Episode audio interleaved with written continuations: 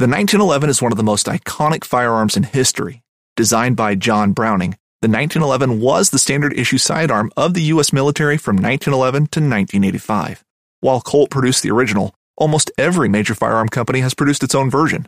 It's wildly revered for its reliability, crisp trigger, and is still a favorite for all types of shooters. Whether you're looking to buy or build a 1911 and just about everything for guns, log on to midwayusa.com.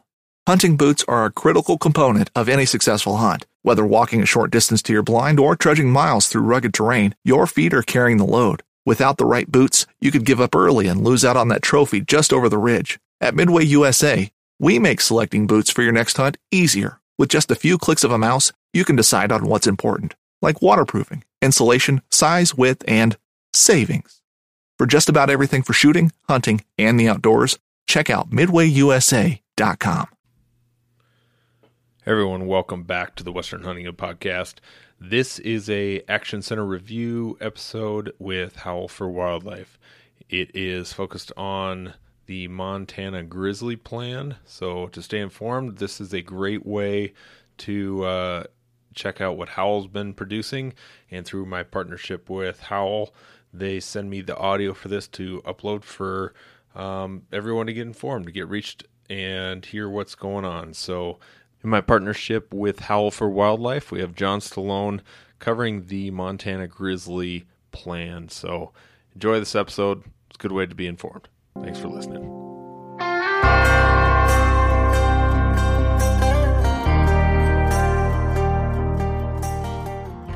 Welcome to Howlcast. Before we get into this episode, I want to take a few moments to talk to you.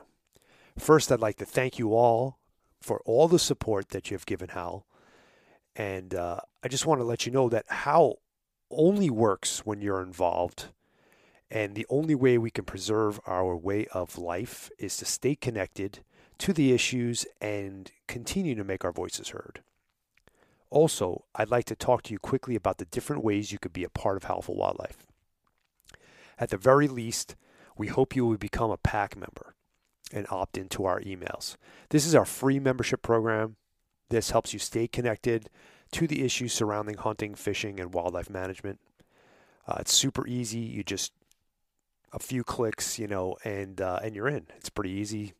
And next would be our paid membership, which is a thirty dollar a year membership, and this gives you access to deeper discounts, more rewards, and special giveaways. Lastly, I want to talk to you about our partnership programs like Go Hunt and now Pope and Young Club. With the Go Hunt program, you can go to their website right now and you can buy their membership for $149 or you could purchase it from Howl and you would get our $30 membership included free and have access to additional discounts and benefits to go purchase stuff from the Go Hunt store. So it's kind of a no brainer You could spend the $149 to purchase it on their website, or you could spend $149 to purchase it on Howl for Wildlife. And when you do so, when you purchase it from Howl, they will give 50% of your membership will be donated to Howl for Wildlife. So it's kind of brainless, like I said. I mentioned Pope and Young. So we have a new program with the Pope and Young Club. So if you ever wanted to become a member of Pope and Young, now is the time to do it because you can get both the Pope and Young membership and the Howl for Wildlife membership for the same price that you would normally purchase your Pope and Young membership, which is $45 a year. Again, kind of brainless. Get benefits of both. You're helping out both organizations and you just get way more for your money. One more thing I want to talk to you about. If you use onX, I use onX. It's an excellent program figure out all my waypoints, figure out how I'm going to get into places, how I'm going to make stalks. There's so many different ways you can use onX. It's an amazing product. Um, if you already have it or if you never had it before, you can use the promo code HOWL, uh, H O W L, all caps, and you will save 20% off on that membership. Plus, onX will donate an additional 20% to Howl for Wildlife. You can't beat that, right? So you're helping yourself, saving some money. You're helping out the organization. It's awesome. All right, that's all I got for you. Let's get into this episode. All right. Hey, everybody. This is Howlcast. And today we are going to be discussing grizzly bear, if I'm not mistaken. Sometimes I just say wolf because I get the two. They're kind of on the same plane with a lot of people. But no, today is grizzly bear. And with regards to Montana, and we have uh in the you guys are both in the state of Montana right now, currently, right? You bet. Okay, Yeah. so we have uh, Keith Kubista. Is that how I say your last name? Kubista. It's Kubista. Kubista. And we also have Jeff Darrah. And uh, those two gentlemen are both, well, I'll let you guys kind of introduce uh, yourselves. Keith, who who are you? What do you do? And um, and then we'll go to Jeff next. Sure, glad to participate and thank you for having us on. Absolutely. I'm uh, Keith Kubista. I'm a resident of Montana, have been for upwards of 25 years. I'm in an organization that I uh, more or less helped found back in 2009 called Montana Sportsmen for Fish and Wildlife. And we uh, originated because we were going through the, I'll just call it the wolf wars at that time, where they were listed on the endangered species list. Our game management agency was struggling with it and pretty much politically hogtied to do anything and reluctant to do some stuff at the same time. So a bunch of us formed and decided we'd get in the fray. And we've been at it in that regard on not only wolves, but all game management and wildlife management to protect, preserve the hunting, trapping, and fishing rights of not only our members, but citizens throughout the state. And so many things are affected with wildlife, overlapping agricultural industries, land use, private property rights, et cetera. So we work on all of that, but our primary function is to uh, ensure that our members and our citizens continue to enjoy and appreciate the right to hunt, trap, and fish. And I'm a director in the organization now. I'm a past president of the organization. So uh, I've kind of been around through the early days and the later stages of everything that we've been involved with, and uh, be happy to answer any questions about our organization as well as anything that we're engaged in right now, which happens to be primarily fending off lawsuits by the radical enviros against wolf hunting and trapping, as well as trying to get grizzly bears delisted in the state and under state based management. I'll leave it go at that, and uh, Jeff can pick it up. Probably he's uh, the smart one of the bunch. well, he told me you were the smart one of the bunch, so I don't know. That's that's that's a good uh, good synergy there. well, uh, go. You want me to go, or do you want Matt to go? yeah, Jeff, go ahead. Yeah. Okay. Well, I'm Jeff Darrah, and uh, I live in the Bitterroot Valley, um, same as Keith. Uh, we're about uh, 30 miles south of Missoula, Montana. Um, I was a game warden for most of my life for the state of Montana, uh, about 27 years before I retired. And um, I joined Sportsmen for Fish and Wildlife. Uh, I was a, a, director. I think I've been there, I don't know, four years now, close to it. Um, I was a director uh, like Keith. And um, then our organization decided that they wanted to uh, create an executive director position um, to be a little bit more active. That was one of the things that I heard when I started um, with Montana SFW that they wanted to have their voice heard a little bit more. Um, there are some act there, as any state where there are a lot of resources. There are a lot of sportsmen's organizations, and um, some of them uh, their voices are listened to and are louder than others and so uh, to get that proverbial seat at the table you have to have an executive director position and uh, hence i'm the first executive director for montana sportsmen for fish and wildlife and uh, like keith um, i've been in montana for well i moved here in 1980 and uh, went to school here and uh, enjoy it hunt, fish, trap. Love Montana. Awesome. I'm really looking forward to this conversation. By the way, Joe um, at uh, American Bear Foundation says hi. Oh yeah. Yeah. I just we're working on something uh, together, and I spoke with him yesterday. I said I was talking to him about this issue, and he said, "Oh, he's a good friend of mine." Tell him I said hi. Yeah. So, Yeah. um, and then uh, Matt. So Matt is a new, the first hire actually with with Howl for Wildlife, which I'm really excited about because it's going to take some work um, off of my back. But um, Matt, this is um, sort of the first public, first thing we've really done together, actually. So, um, who are you? Who are you, Matt? Introduce yourself real quick. Uh, my name's Matt Smythe. I hail from Western New York. It's where I live live now. Uh, I'm a, uh, an Army veteran, uh, writer, and an outdoorsman. I hunt and fish, um, primarily primarily archery for whitetail up here, um, and fish. It runs the gamut. So you know, if it swims, I love chasing it. Um, I was uh, with Free Range American. I was a, a, senior staff writer for them and wrote a lot, covered a lot of um, environmental conservation, wildlife uh, issues, and uh, wrote wrote a lot and worked a lot with Charles um, on different issues that that they were trying to bring uh, some some action to. So uh, I'm excited to excited to support Char- Charles and uh, be part of the Howl organization and really look forward to uh, moving the needle on a lot of these issues.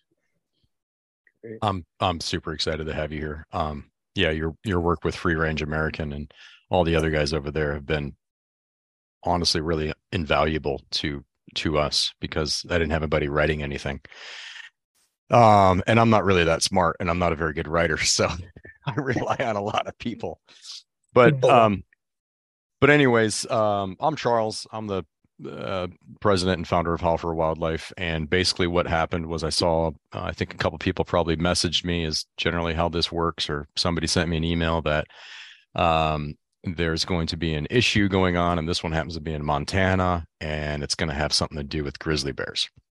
So, Jeff and I have spoke in the past. I can't remember what about, but I said I know a guy in Montana, so I I think I called you or emailed you. I said, "Hey, um, this is what's going on. Are you going to be involved in this?" And he said, "Yep, we absolutely are."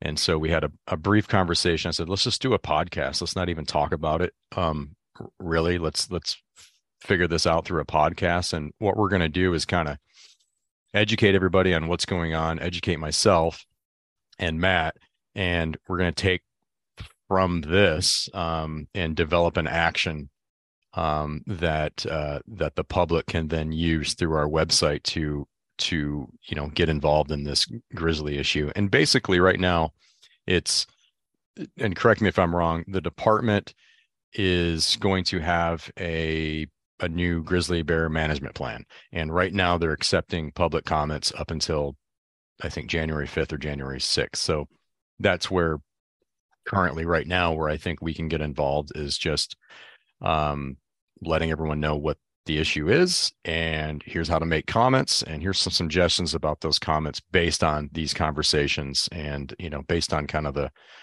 i think the experts in the field um, so we are we're starting with you guys seem to be pretty good uh, references that i've that i've gotten on this and other people that i've talked to that said oh man that's going to be a great like those are the two guys to talk to so i'm excited um this is just an open you know, don't wait for me to ask you or whatever. I just want to know what's going on. So let's just start with, you know, whoever. Um, what exactly is going on? What's the history? You know, there's a lot of uh, controversy, I guess, or whatever surrounding grizzly bears. What's going on? Well, well, I'll I'll start, I guess. Uh, as as everyone knows, the grizzly bear is a is a listed species on the Endangered Species Act and it has been now for decades. Um, Montana, the state of Montana, the governor has filed a petition with the U.S. Fish and Wildlife Service to delist the. Uh, Montana is not alone in that effort, in the fact that Wyoming has done the same thing uh, with the greater Yellowstone ecosystem, and uh, Idaho is has also filed a petition to delist the grizzly bear. Um, that petition, I know for Montana, I can't speak for the dates of the other two states, but was filed just about a year ago. Um, and generally, uh, the general public was under the impression that the U.S. Fish and Wildlife Service had 90 days to uh, reply to that petition. But in reality, it was they have a year. And um, the U.S. Fish and Wildlife Service still hasn't answered uh, the petition by Governor Greg Gianforte. So we're not sure if it's going to be if the bear is going to be allowed to be delisted or not.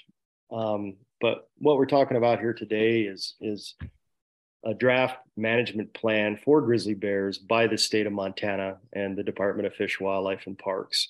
And uh, they've had uh, the, the plan they actually had two plans in existence but they they they're kind of antiquated um, and i'll explain one of the reasons why but um, the two plans were for the bears in the western part of the state and then in the southwestern part of the state. So with the word delisting being said more than it has in decades uh, now um, this plan that has been put together has actually been worked on by um, trying to remember his name now dr harris i believe is his name uh, put this plan together he's been working on it for two years and there's um, something that has happened uh, during that time frame was that the previous governor appointed a grizzly bear advisory council comprised of citizens of uh, all walks of life in montana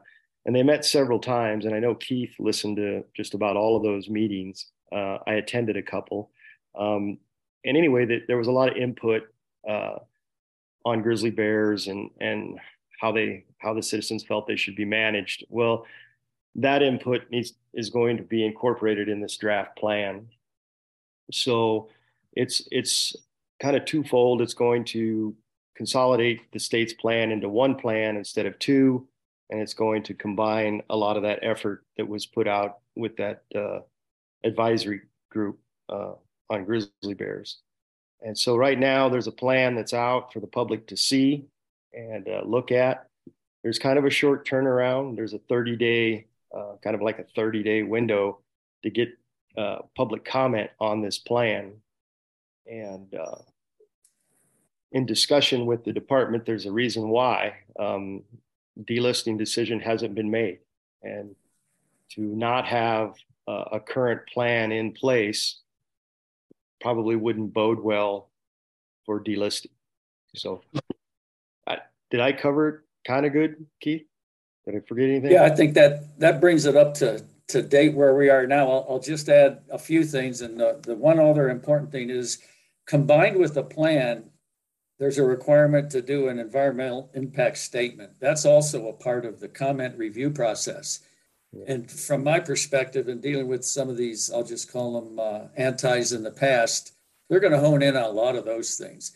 And that's where we're going to need Howl's help, along with other people's help, to insist that this plan, as well as the EIS, is sufficiently documented science based, data inclusive that can produce a delisting at a certain point, but more than anything, to allow state based management of the grizzly bears, similar to the way the wolf process went. And it's right. important to note at this point that uh, all the recovery criteria for the two ecosystems, Greater Yellowstone as well as the Northern Continental Divide, have met that criteria years ago. And both times the delisting efforts were overthrown in litigation sponsored by the NGOs. And that's what we're trying to avoid now here is to do a, I'll just call it a, a fail safe, if there is such a thing, program that can avoid those type of things. Because these NGOs despise state-based management of wildlife. It's, it goes against a lot of what their activities that they deem appropriate are. And that's mainly relating to hunting and lethal control. It's actually easier to manage grizzlies than it is to acquire management authority. I mean, we, we've struggled with that with the wolf and we're struggling it with the grizzly bears now. But support for this plan is essentially what's needed because without that, these groups are going to prevent the listing once again after that rule is made by the U.S. Fish and Wildlife Service. So, one of the key things I wanted to mention, and the plan goes into it, is, and that's why we're involved, is uh, we've laid a very consistent foundation referencing hunting of grizzlies in statute, regulations, plans, agreements, and a number of documents. So it's really critical and imperative that we continue to embed that within any plan as well as EIS studies. The current documents do that in a, I think, pretty nebulous way. And I can understand why, because they don't want to give all of the detailed information, which will then become targets. But sure. it's a well documented scientific hunting potential program that not only the department looked at and reviewed, but the Grizzly Bear Advisory Council looked at it and overwhelmingly supported it as well. I think there were 18 or 19 members on that council, and all but two of the hardcore antis supported the role of hunting in a future management of grizzly bears. So um, I think that is about the only two points I wanted to add uh, at this point, and maybe let you guys jump into questions or other things where we can address those? Well, one thing that I I'm not I'm not sure of, but uh, I'm involved in a lot of states issues, and I've been involved in a lot of commissions recently, and um, I see different groups, anti-hunting groups, or maybe they don't call themselves that, but they basically are, um, and they go after states that do not have updated management plans um, and then they will say something i mean exactly what you're saying. They'll go after the environmental impact or they'll go after you know they'll say well in california recently um, they actually got they got turned down. They'll say all the uh, all the wildfires in california are um, just wiping out the black bear population. Well right. what they didn't know is our biologists were actually studying this to I didn't even know it actually. Um, all sorts of data points out there, and they actually said, well, actually, the wildfires are helping the black bear population because of all the new growth of food, and there's nothing that supports that these wildfires have killed off, you know, such and such number of uh, of black bear, and in fact, our black bear population is at least 35,000. And by the time we're done with this study, we might find we have 70,000. So HSUS, the Humane Society of the United States, was not ready for that data. Um, but in some states where they don't have that data, man, do they they go after that. And you're just left defending something that you don't have any data for at the current time. So that's that's where they that's where they win. But I do want to just touch on black or not black grizzly bear. I'm so used to black bears. That's all I've been dealing with lately. But grizzly bear um, hunting, and I just want to hear from you guys. I mean, I, I I'm pretty sure I know the answer, but I wonder sometimes if people think that we think there should be grizzly bear at all. You know, so are we managing grizzly bear, or do we not want grizzly bear? And um because it it when i read their i'll just ask you that. What do you what's the what's the statement as far as you know is is do we want a population of any grizzly bear whatsoever in montana? Oh yeah i i would say absolutely. I mean uh, it's an iconic species. It's our state animal. They're cool to see. Um, in no way uh, does our organization advocate that uh, there's an open season on grizzly bears? We know that if there gets to be that day that there's a hunting season on grizzly bears, that it'll be very, very regulated. Um, and, and I'm sure there will be instances where, I mean, about 80% of all grizzly bear death right now is human caused, one way or the other. Um, and the number one way a grizzly bear dies by that human cause is generally a vehicle strike mm. or or co- a conflict. In other words, the grizzly came down and ripped the door off the chicken coop and killed the chickens. So grizzlies grizzlies are being lost every year. Um, I, I know in the GYE, the Greater Yellowstone, they're losing 50 to 70 bears a year. Same in Montana and the NCDE to conflict. And um, but as far as hunting goes, I think Keith would agree. We we we don't see the day where you'll be able to go to Walmart or whatever license agent you choose and buy a grizzly tag over the counter and go hunt grizzly bears. We don't see that at all. Um, I think there will be, you know, an opportunity someday uh, for for someone to harvest a grizzly bear. But again, using the North American model of conservation, uh, mm. one of the tenets of that of that model is hunting, and um, if the population supports it, then we support it. Uh, that's I, that's how I look at it.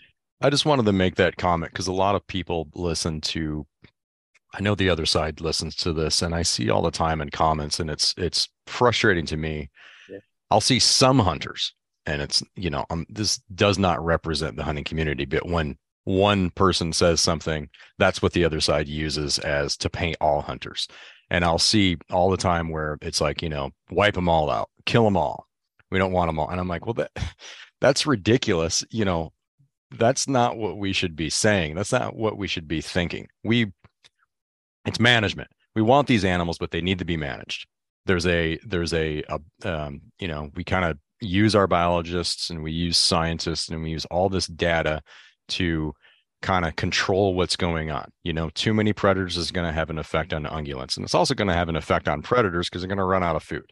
We're actually, I think this is, we actually try to save wildlife through hunting and through management. Hunting is used as a tool, but I just wanted to make that clear because this is obviously one of those polarizing subjects, I guess, you know. So I wanted to make that clear for anybody listening. None of us are ever going to advocate for we don't want any grizzly bear or anything like that. It's just actually proper management, which in my view, I think is actually good for the grizzly bear and all other wildlife around it. Um, that's important for people who don't understand hunting, I think, to to to know there. Um, I'll just add a couple things to that, Charles, because I, I, think you and Jeff touched on it really well. And I, I would uh, point out that within that Grizzly Bear Advisory Council, as well as the general comments that came in, sure, there's some from left field that talked about crazy things. But the predominant point of view is yes, grizzly bears are important to have on our landscape, as Jeff pointed out. But there's also a way to manage them in ways that create sustainability, not only for the population, but to, for the ability to hunt them someday. And just as you said, our conservation principles go way back within the hunting community and the trapping community for that plan, for that perspective. Um, and the primary key to minimize the killing of adult females is the major thrust that produces a slow growing but growing grizzly bear population that can produce a surplus. Science based data confirms that, not only with grizzlies, but with a lot of other species, as you know. And so I think it's important at this point to point out that there is a memorandum of agreement that was signed by three states Idaho, Montana, and Wyoming right. that really delved into the specific details for allocating discretionary mortality of grizzly bears. And each state has their own mechanisms and their own formulas that determines what they want to do with, I'll just call it the surplus bears. And this was signed by all three parties. It evolved into, I think, a, a two or three iterations. And it's important to continue those type of things because the framework that comes out of that eventually for individual state based hunting seasons will not imperil the grizzly bear populations, period. That's something that you don't see the other side talking about at all. Hmm.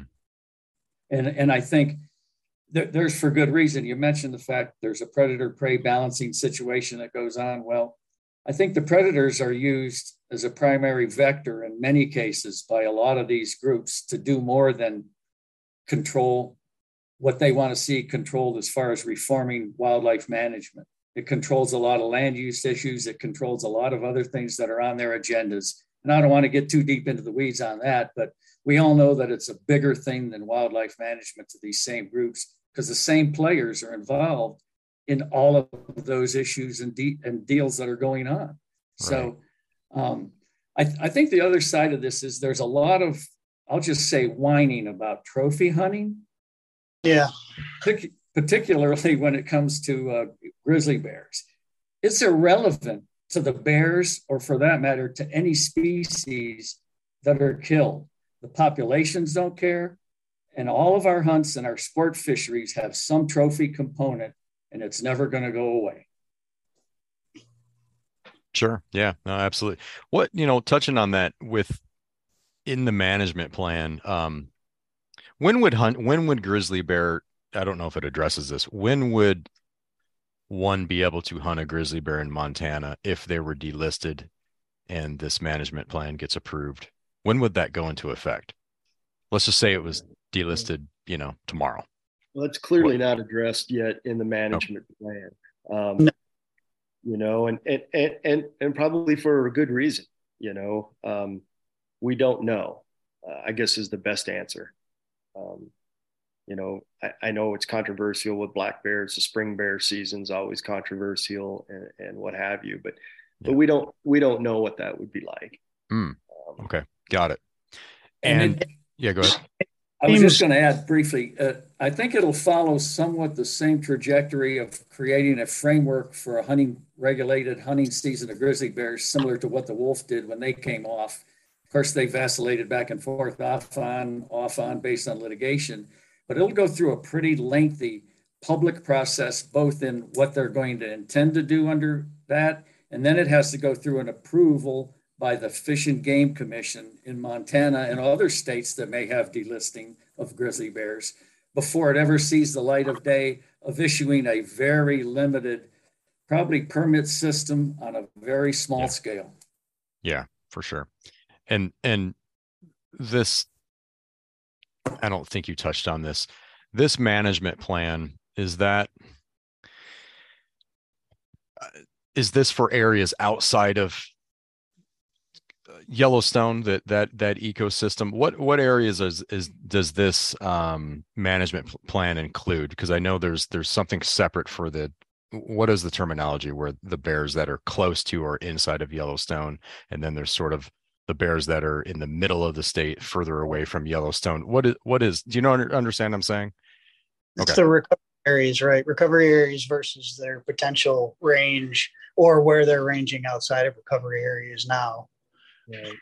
That's what they the uh, the management plan touches on, at least from the maps that I've seen and some of right. the language it, it, and what I like about the plan is it, it, does, I mean, it addresses all grizzly bears in Montana, but, uh, you know, we have the, the NCDE, which is generally the Bob Marshall Wilderness and surrounding front countries. And um, then we have a portion of the greater Yellowstone uh, on the southwest corner of the state. And then we have um, the Cabinet Yaak uh, area.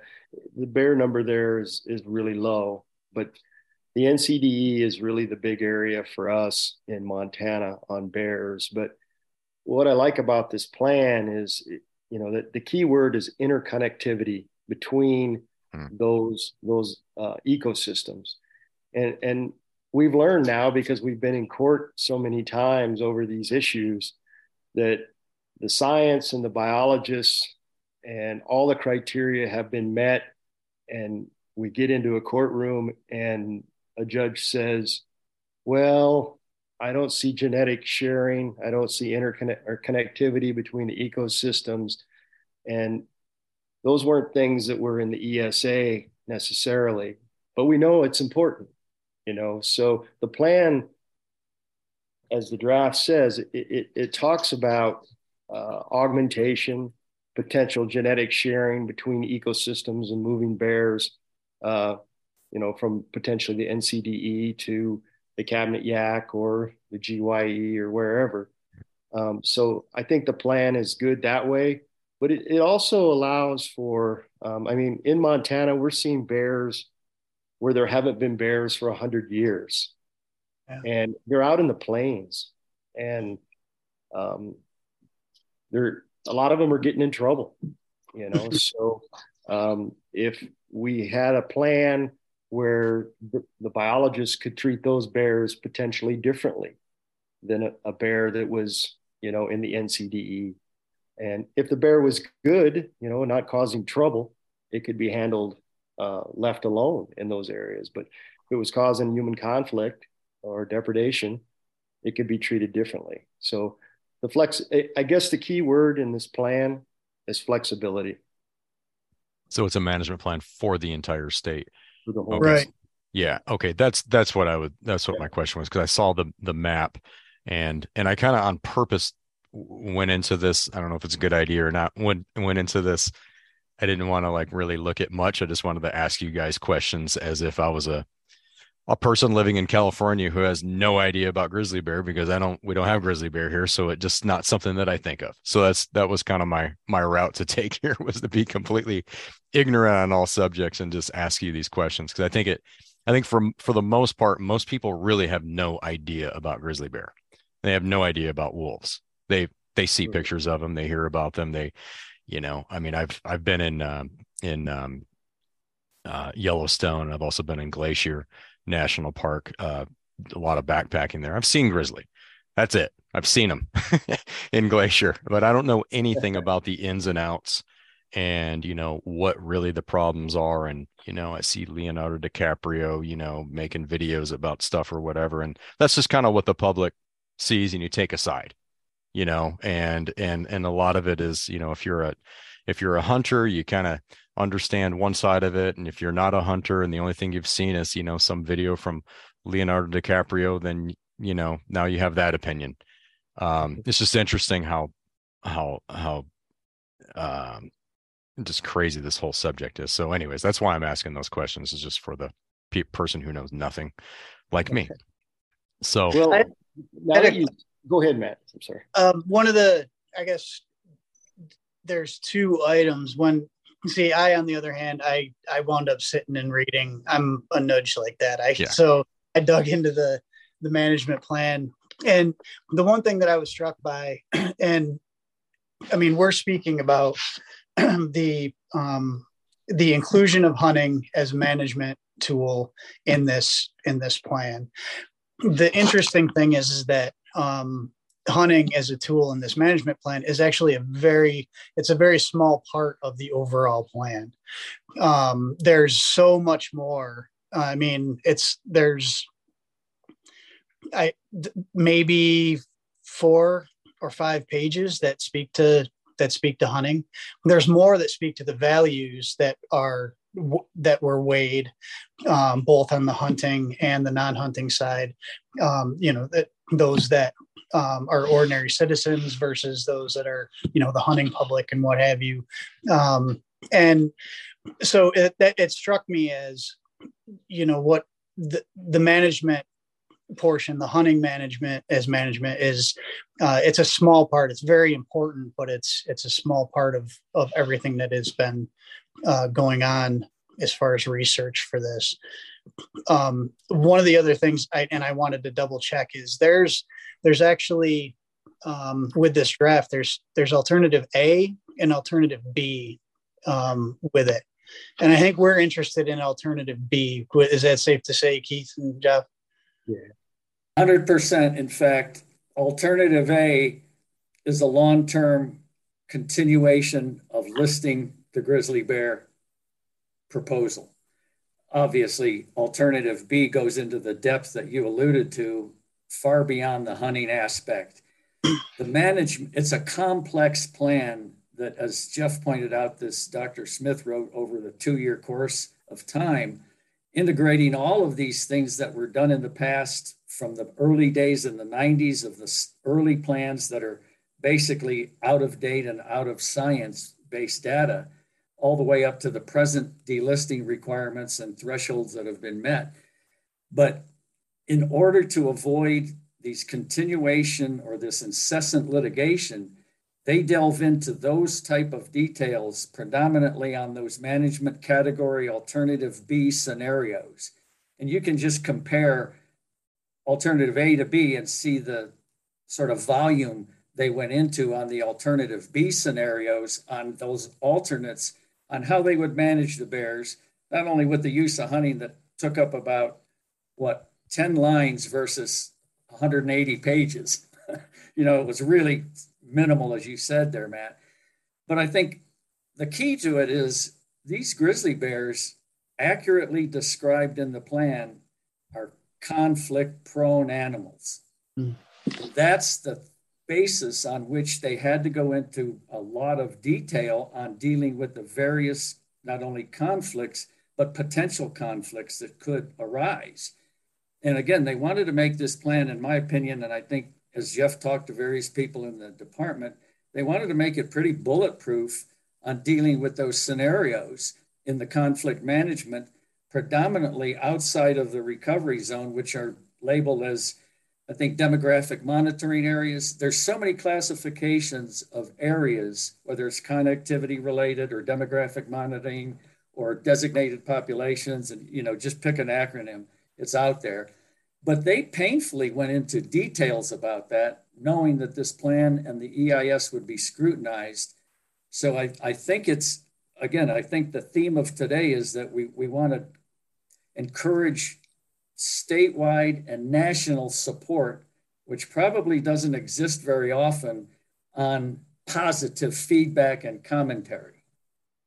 And, and that's the thrust that I think I'll leave it up to, to Jeff's discretion, but I, I think that's what we want to have come out of this podcast and future uh, abilities working with you guys is we so often hear, in fact, that the, Jeff can describe the latest wolf management seasonal setting process there were so many well dressed people from Hollywood there and Australia and London and what have you.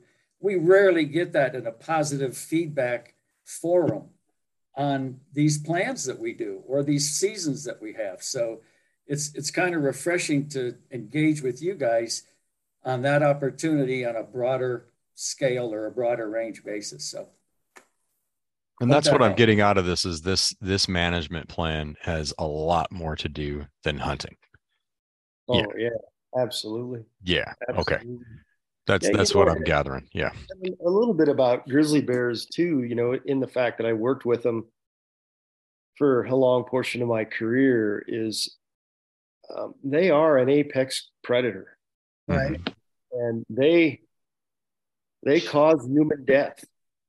Um, I mean, just just last summer, um, a lady was a bicyclist who camped in a small town yep. in the front yard of a post office, which I'm sure she felt was safe, was drugged from her tent by a grizzly bear. And I've had to investigate uh, human death caused by grizzly bears. And livestock producers also lose. I mean, I, I, counted the other day, we're over 70 cattle that have been killed this year by grizzly bears, and we're near 50 sheep. So, and I hunt exclusively in grizzly bear country. I'm a hunter, and uh, I see grizzly bears frequently. Um, the other day, I was out with my daughter, and it, she's a first time hunter. Um, she's not she's 25 but uh, we were walking back and i saw a couple blood trails of successful hunters dragging their animals out in the snow and we ran into another hunter. And he said did you see the grizzly tracks? And and i i hadn't because there were quite a few tracks in the snow. And he said last weekend a guy was dragging out his deer and uh, a grizzly bear basically followed him all the way back to the the parking area where his car his, his vehicle was. So I mean, we live amongst them. Uh, mm-hmm. and and some of the bears are good, don't cause any problems, and some of them aren't so good. Uh, we have hunters every year have to surrender their game to bears. Yeah, you know. So anyway, just thought I'd throw that out. Midway USA brand product designers have one straightforward goal develop high quality, technically sound products and deliver them to customers at reasonable prices. If you are immersed in the shooting sports industry and pay close attention to every single detail, you know our products are built right and stand up to everyday use. Who has shooting mats and range bag systems to hunting clothing and just about everything for the outdoors? Log on and shop 24 7 with super fast shipping. MidwayUSA.com. At Midway USA, we know the AR 15 is one of the most popular rifles in modern American history. Known for its modularity and widespread use, it's often considered essential to any gun collection. The essential things you need to run an AR 15 are usually always in stock during shortages, things like magazines and 5.56 ammo. Whether you're looking to buy a new AR 15 or buy parts for your modern sporting rifle, log on and for just about everything for the outdoors, shop midwayusa.com. With with Grizzly, go ahead, Matt. Yep. Um, that's a great statement. We live among them. It's not the other way around. You know, this is no. their this is their country. Um, and mm-hmm. I think that that's something that you know we need to the support for a good management plan. I think part of that is, just, I mean, it's public safety, right? It's inevitable that the grizzly population is going to continue to grow and is going to continue to expand they're going to head out into new territory. They, I mean, they have to. They just won't. They won't stay in the same area in, in giant numbers.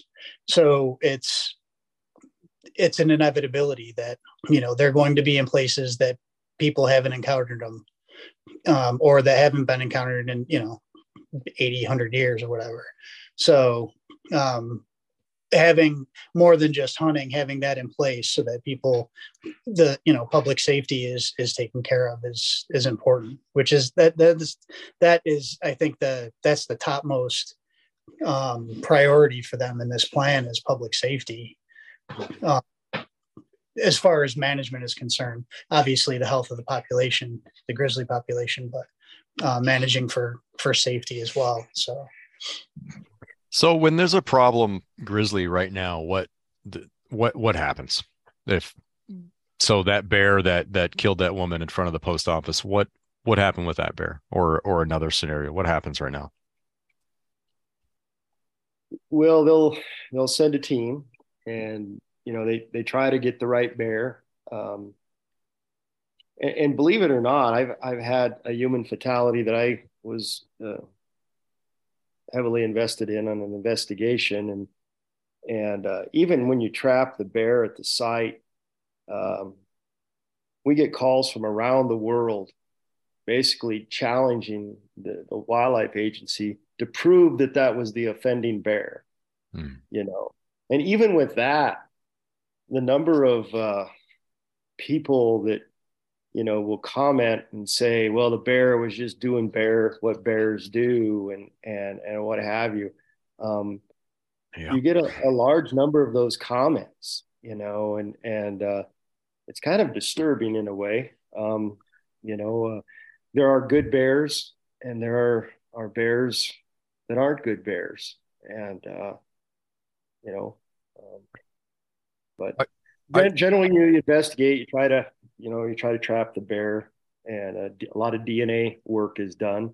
Sometimes we have to you have to keep the bear, you know, in captivity until the, the DNA work is 100% sure that you have the offending bear.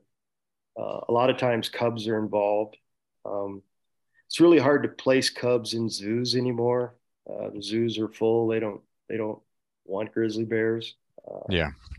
You know, so it's not like you can rehab them and and uh, if the bear is over a year old or close to a year old, they can be left alone and generally have a pretty good chance of survival.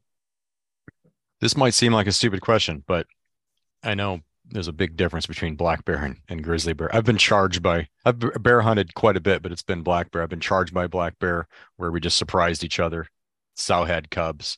Scariest moment of my life. Scariest 12 minutes of my life actually while I was trying to it just it was just bluff charging me over and over again but um I see you know where I live and and and and different things that happen say with mountain lions or black bear or whatnot um I'll see big differences where there's human pressure put on human pressure by hunting put on animals.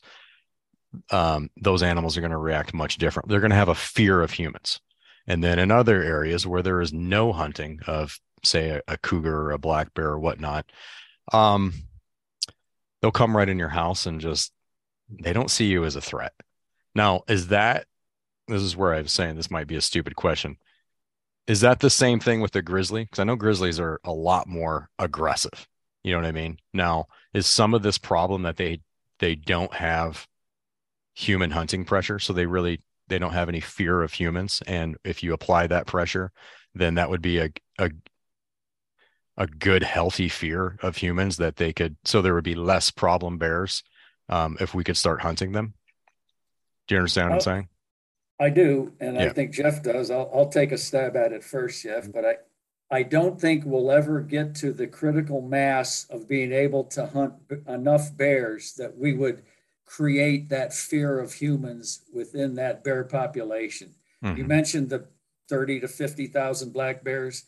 We're never going to get there in grizzlies in Montana and all these other states. So I'm reluctant to say that it wouldn't create some level of standoffish and fear and reaction, but I don't think we'll get to that point because of the limitation that'll be placed on it as far as legal hunting pressure goes.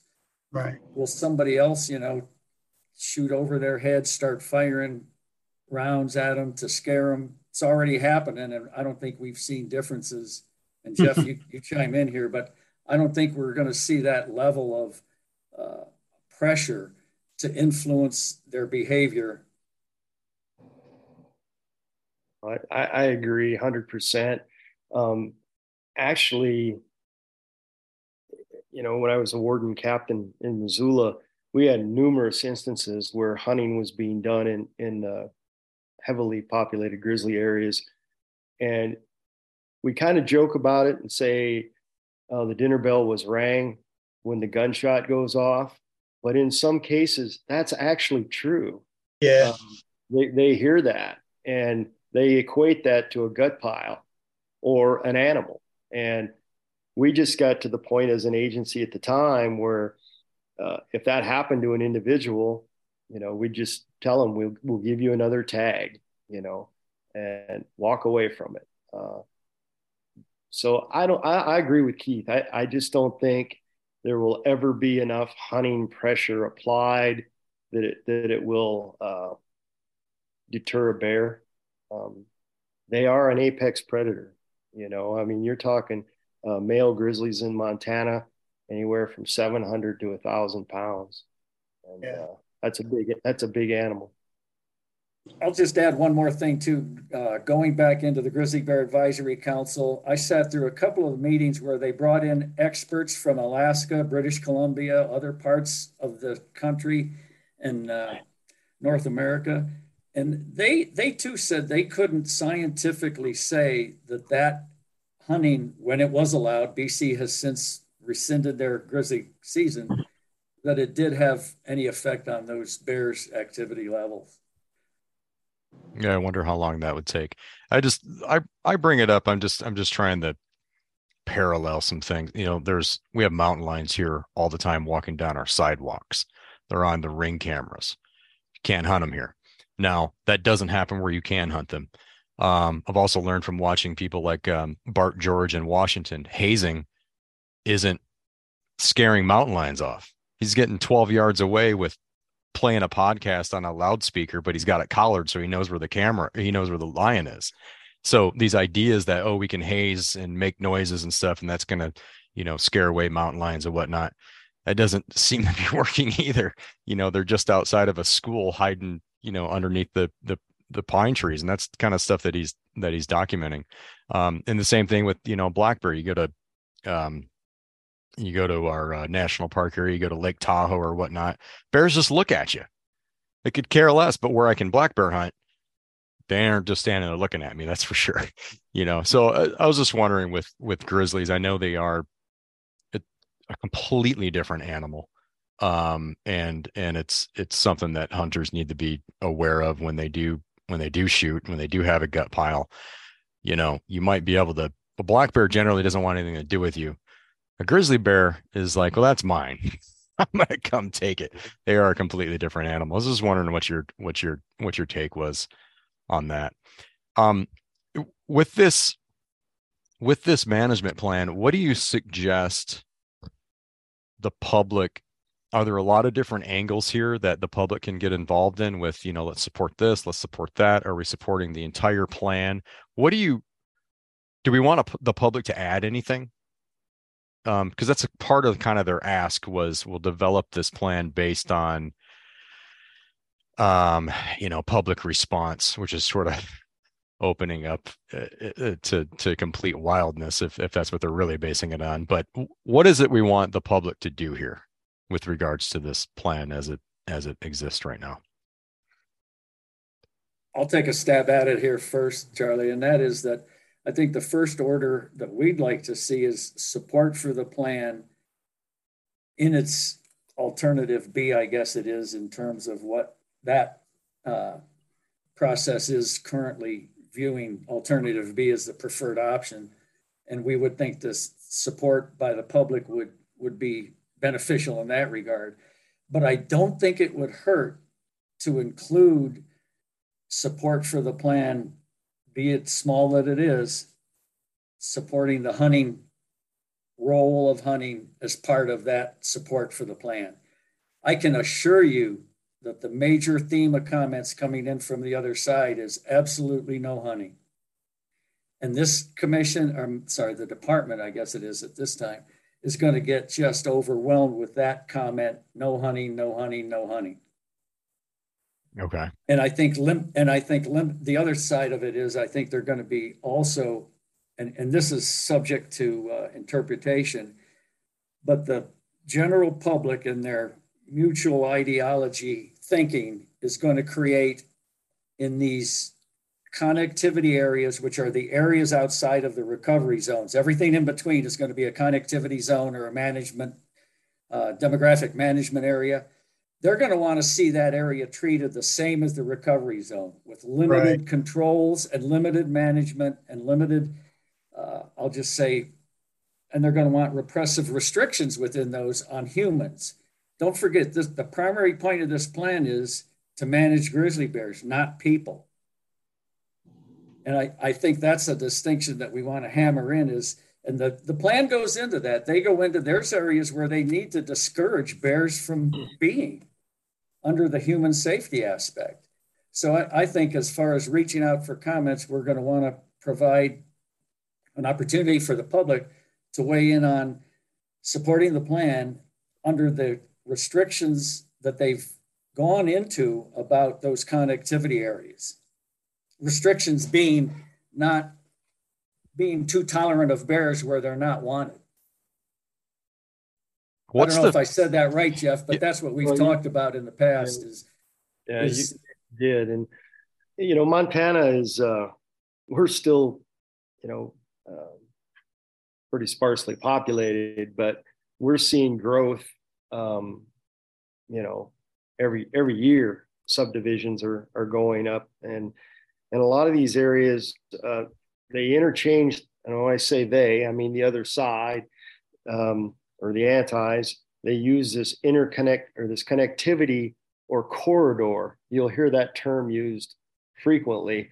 And and they think in their thinking that they can create these corridors between these ecosystems where bears will travel with no problem. And that's just that's just a falsehood that i mean we have interstates we have highways we have people. Uh, i've seen grizzly bears be euthanized because they've killed chickens. And and you think about that chickens. You can buy a chicken for five bucks you know?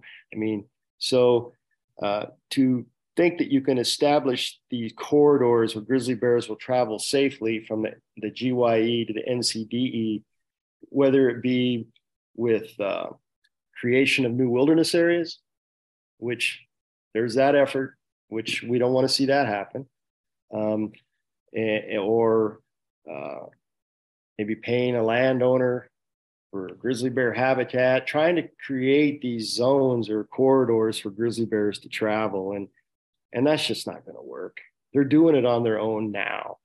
I had a grizzly bear was between Keith and I just a couple years ago on a golf course, just three miles from my house, you know.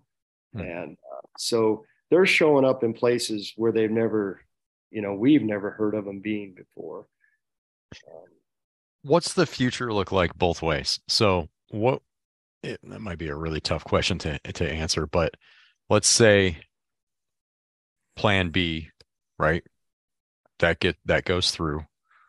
What does that future look like? What can that turn into? And let's say it doesn't. Let's say there's no let's say there's no hunting or take out anything else you know what's what's the future look like both ways if it goes with the anti-hunters the other side if it goes their way or if it goes our way what are both of those futures can you what do you think it'll look like 50 years 25 i don't know down the road keith you want to take one side of that and i'll take the other you want to take the anti or the hunting side plan b or plan a well i'll take the anti side Okay. oh, to be clear, them, okay, so plan A is that that's the anti-hunter side. Is that what you want? well, would... not the alternatives that are in the plan. Okay. Charlie. Let, let, yeah, let yeah, okay. Be, yeah. Because I think what you're asking is what happens if we don't write a good plan and there's no management? Yeah. Yeah. And, and maybe that's a better way to frame it. But sure if that occurs and the antis win or they litigate or however you want to describe it, and this plan doesn't come to fruition and no delisting occurs, then we're going to have more grizzly bears on the landscape, more conflict, more human safety issues, less tolerance for the bears. And to build less tolerance for the bears is to is to not only doom their future, but it's going to hurt the overall landscape. It's going to create divisive areas that are right now at pretty peak levels, but it's going to grow tenfold. So I, I think at some point you're going to see, and, and again, a, the antis come in many different shapes and forms, but I think you're going to see them come to a point of realization where they got to buy into this or it's going to get worse. And if it gets worse, then it'll go the other way. Um, Jeff, you can you can chime in on that, but uh, yeah, if... no, I, I, I agree. I mean, we're to the point now where uh, the governor just spoke at uh, Congressional Sportsmen's Foundation uh, summit meeting in Bozeman the other day. You know, and he and he relayed a pretty good story of of a, a lady that confronted him about she can't let her kids play in her yard. And mm-hmm. she happens to live on the Blackfoot Indian Reservation and she has to electric fence around her yard to protect her children from playing in the yard from the bears. So I, I think you'll just get more and more of that. Um, if you go with this plan, um, I don't think hunting is going to necessarily play that bigger role in the grizzly bears' future. Even if it's allowed, it, it's it's not going it's going to be such a minuscule part of the of the grizzly bear management. It, um, you know, but I, I think wildlife state wildlife agencies have proven, and Montana definitely has proven with the management of wolves for the last 12 years that we're not going to wipe them out. We're going to manage them like any game species that we manage. Um, we have, you know, more wolves today than than what the antis want to tell you we have. And uh, we set the quota fairly high, you know, 40%. And we don't get to the quota. It takes people that have that ability, that skill, and that desire and that knowledge to go out and get them. Uh, and that's just not happening. And the same with the grizzly bear. I, I, I think it could be managed by the state tomorrow and with some limited hunting. And, and when I say limited hunting, you know, you might follow up with a question like, well, what do you think limited hunting is? Yeah. You know, uh, I, to be honest, I, I don't think there would be more than 20 bears a year harvested by hunters. That that's just a number I'm grabbing out of the air, but I don't see large numbers of grizzly bears being harvested by hunters. Okay. Uh, yeah.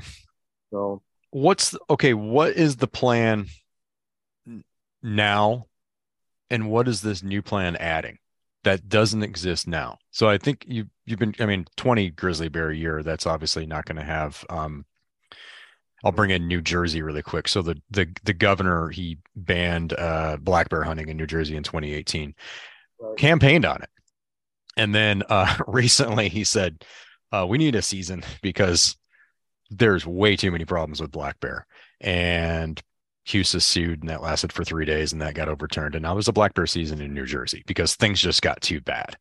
And they needed to bring hunting back in because hunting it's it's different type of hunting, obviously, black bear and grizzly, but hunting plays a significant role in in that. Um with this, what is what is being introduced in this new plan that that isn't there right now? Well, I think a couple things that are introduced besides the hunting aspect that could occur at a future date if the numbers and the science proves it to be doable. The conflict management and how you deal with bears and how you manage bears is, I think, one of the key differences between the old segments of the plans, both A and B, that existed for Yellowstone as well as uh, NCDE and by the way, both of those areas, Yellowstone and NCDE, have what's known as conservation strategies. This plan, this new plan, identifies what those are in terms of how certain bears will be managed, not only in the demographic areas which are outside of the recovery zone, but some of these connectivity areas as well. So I, I think to answer your question in a short version is if this plan's approved, it gives more discretion and it gives more flexibility to manage the uncertainty that comes with the unpredictability of each separate bear. They're all different. They're all uh, they all react differently, and this plan would allow fish and game agencies, tribal agencies, wildlife services, and all of these agencies, both state and federal, that are currently active in the management, to do even more based on the occurrence specifics of the bears that are in conflict. It also allows this augmentation and translocation of bears at the discretion of the agencies, which is the sort of side component of hunting.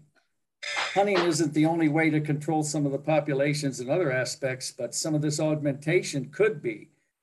And the augmentation is going to trans for bears from point A to point B to seed those recovery zones. Maybe it's the Bitterroot or the Cabinet Yaak or the Selkirk or whatever. So other areas could receive bear, Montana bears if this plan is approved. I think that's right, Jeff, the way I read that uh, alternative yeah. B. That's how I read it.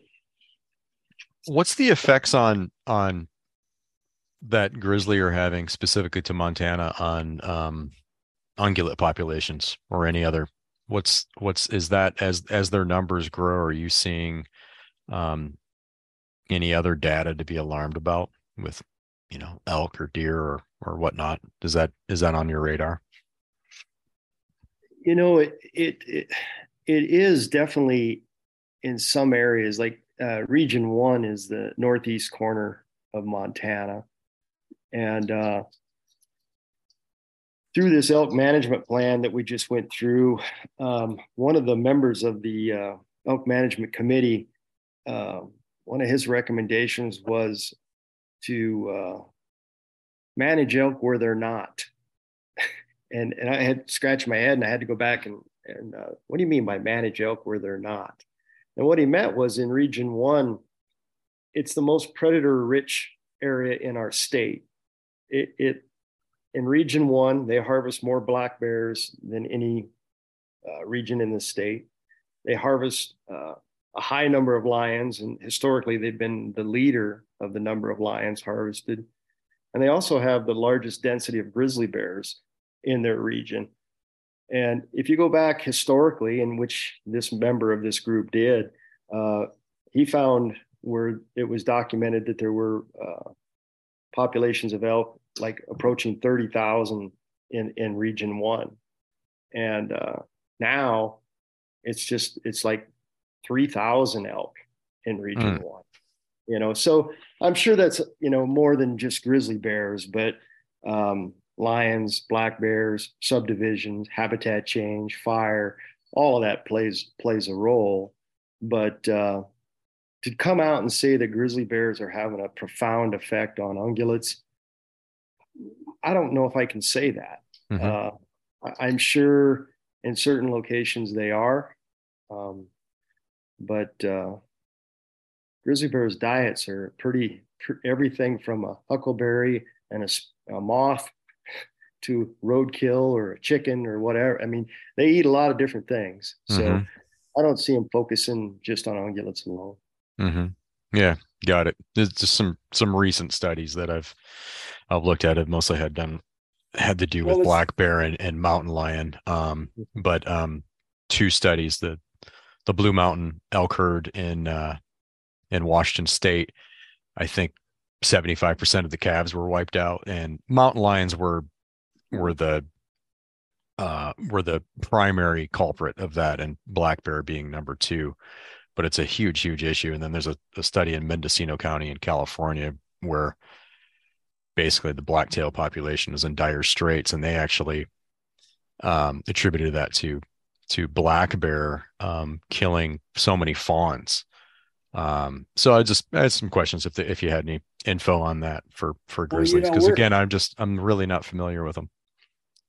We're yet to understand what impact the additive pressure grizzly bears will have on our ungulates and other wildlife populations, Charlie, because they're not established everywhere yet either. That's a good. How many? Do you have any idea and, how many grizzly are in Montana right now? Is there a thousands?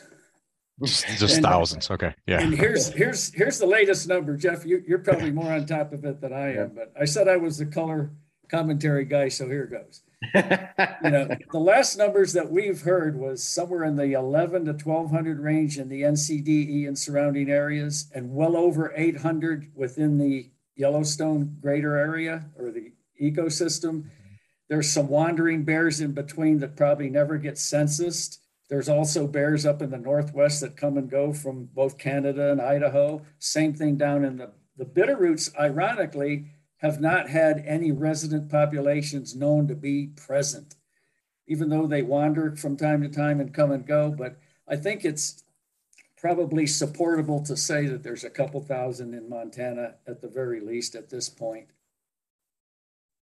Do you yeah. know what it was um, I don't know, 10 years ago? What was the grizzly bear population?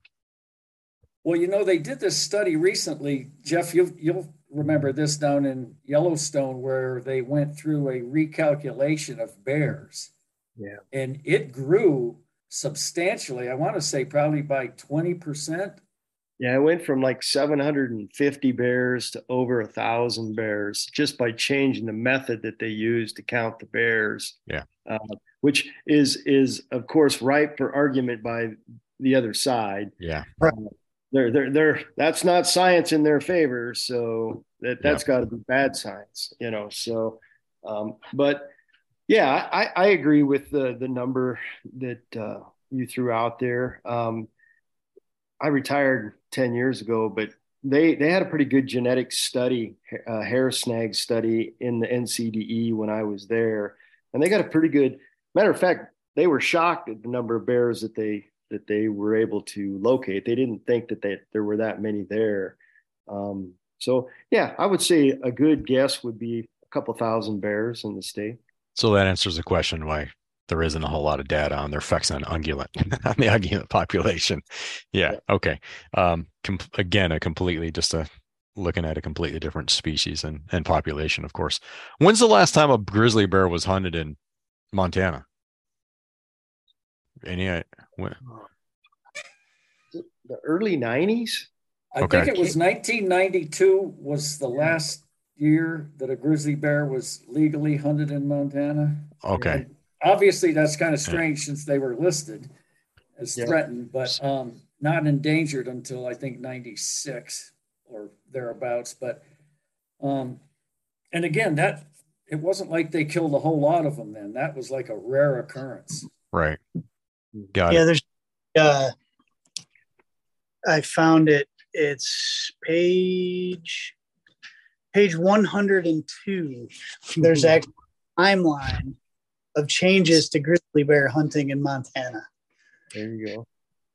So that's the that's just a nice little timeline. But above that, it talks about the history of grizzly bear hunting in Montana. So does it say what the, the, the last year a bear was harvested? Let's see. So yeah, it would have been 91 because 92, the commission omits grizzly bear hunting season from biennial regulations. State's authority to establish grizzly bear hunting season in NCDE is removed by the Fish and Wildlife Service in a federal rule. So it would have been would have been looks like spring spring of 91 was the last one because fall hunting was canceled due to federal court preliminary injunction on hunting them. So hmm. it's been over 30 years. Got it. So it's been a really long time. And this you probably have to search for this too, but do you did you see what the population of grizzly bear was back then? Does anybody know what it was in 90? No. Okay. Yeah, I'm just wondering. Uh, it's all really interesting to me. Uh, grizzly bear is a absolutely fascinating, fascinating creature. Um, that I that I don't I just like looking at it. You know, I love watching the videos and anything I can see on on grizzly bear. And personally, I'd love to hunt a grizzly bear someday with my bow. I don't know if that's ever going to happen, but it's just one of those great challenges that I I think I would like to do. You know, um, right up there with the moose. That's that's the other thing with my bow that that'd be kind of my sort of my dream hunts. Mm-hmm. Um, well, is there anything else that um, well, what we're going to do, we're going to develop sort of an action and break all this down and you know basically say here's what's going on. Here's a here's b um, here's why we think you should support b and get the public involved you know in that in as many ways as as possible.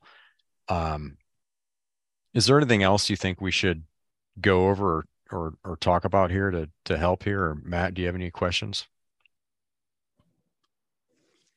i don't have any other questions at the moment no this has been uh, it's been great to pick your brains on this and get your perspective.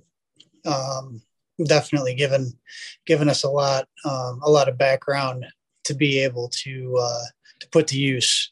Try to motivate folks to get involved, you know, with comments and what have you. So, one thing I would just close with is is I think there's there's an important component to whatever you develop as a comment structure to ask the public to weigh in and support state-based management of their own wildlife. Uh, the longer we struggle with this federal intervention on any species, generally speaking, the worse it is for people living in the state that that exists in and it doesn't matter what the species are, but it, it, it, it's particularly frustrating with the bears as it was with the wolves when we go back and forth with the contrived reasons that these NGOs throw at the wall through their attorneys and the federal court agrees with. So I, I think the sooner that the public weighs in and, and, and Montana's probably the best. We've got four recovery zones in our state. Montana's the the deserving state to get state management control of grizzly bears. And that comes with alternative yeah. B, correct? Correct. Right. right. And, and, something too, if I could just in closing, just because I have some knowledge of the state and the game department, um, the current FWP or Fish, Wildlife, and Parks Agency does the yeoman's share of work of grizzly bear management now. You know, so it's not like it's this uh, big turnover or big change of, of how things would happen. We manage bears now. Um, really, the thing that the federal listing does is it puts uh, binders on how we manage those bears, and, and they dictate, you know, uh, when a bear can be uh, euthanized or where a bear should be moved or whatever. And uh, the state can do that just fine. I mean, said we're doing 90% of the work now. And uh, to put this plan into place and put it back into state management, um, the bear will only prosper. It won't, it won't go away. And uh, um, the numbers aren't going to dip down. They're just going to continue to grow. It'll just be, it'll just be managed in a much more flexible way. For the betterment of Montana. Absolutely. specifically. I think that's what's important here, right? Is yep, is absolutely. it's for the betterment of what's going on in Montana with the people in Montana in your Montana yeah. situation with your Montana Grizzlies. Not yeah. yeah. I mean, and yeah. that might seem kind of but that's what the problem is. You're not you're not allowed to handle your own grizzly bears essentially in your own in your own issues that you have there. Yeah. Um, and I know I I know what the other side's going to say to that. Of course, that's that's there. Yeah. They always know better. They always know better. Yeah.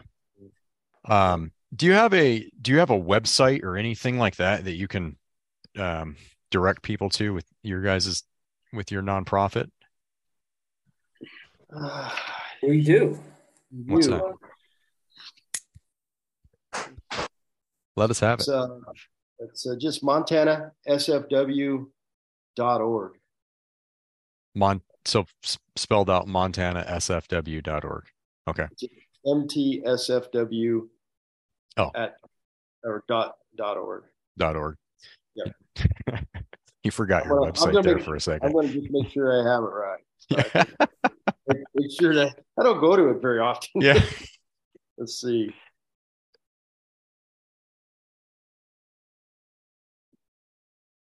I can figure it out also and yeah, put it up later or whatever. But that's it. MTSF.org. MTSF. M. Dot. Montana. Yeah. M. Yeah. M is a yep. mule. There yep. You Are you on?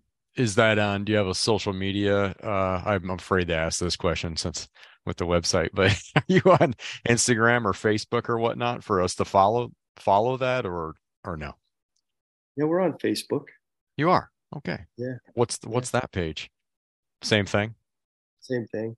Awesome. Uh, actually, actually, there's a there's a dash between MT and SFW. I don't know if that matters, but it's dash SW for the website.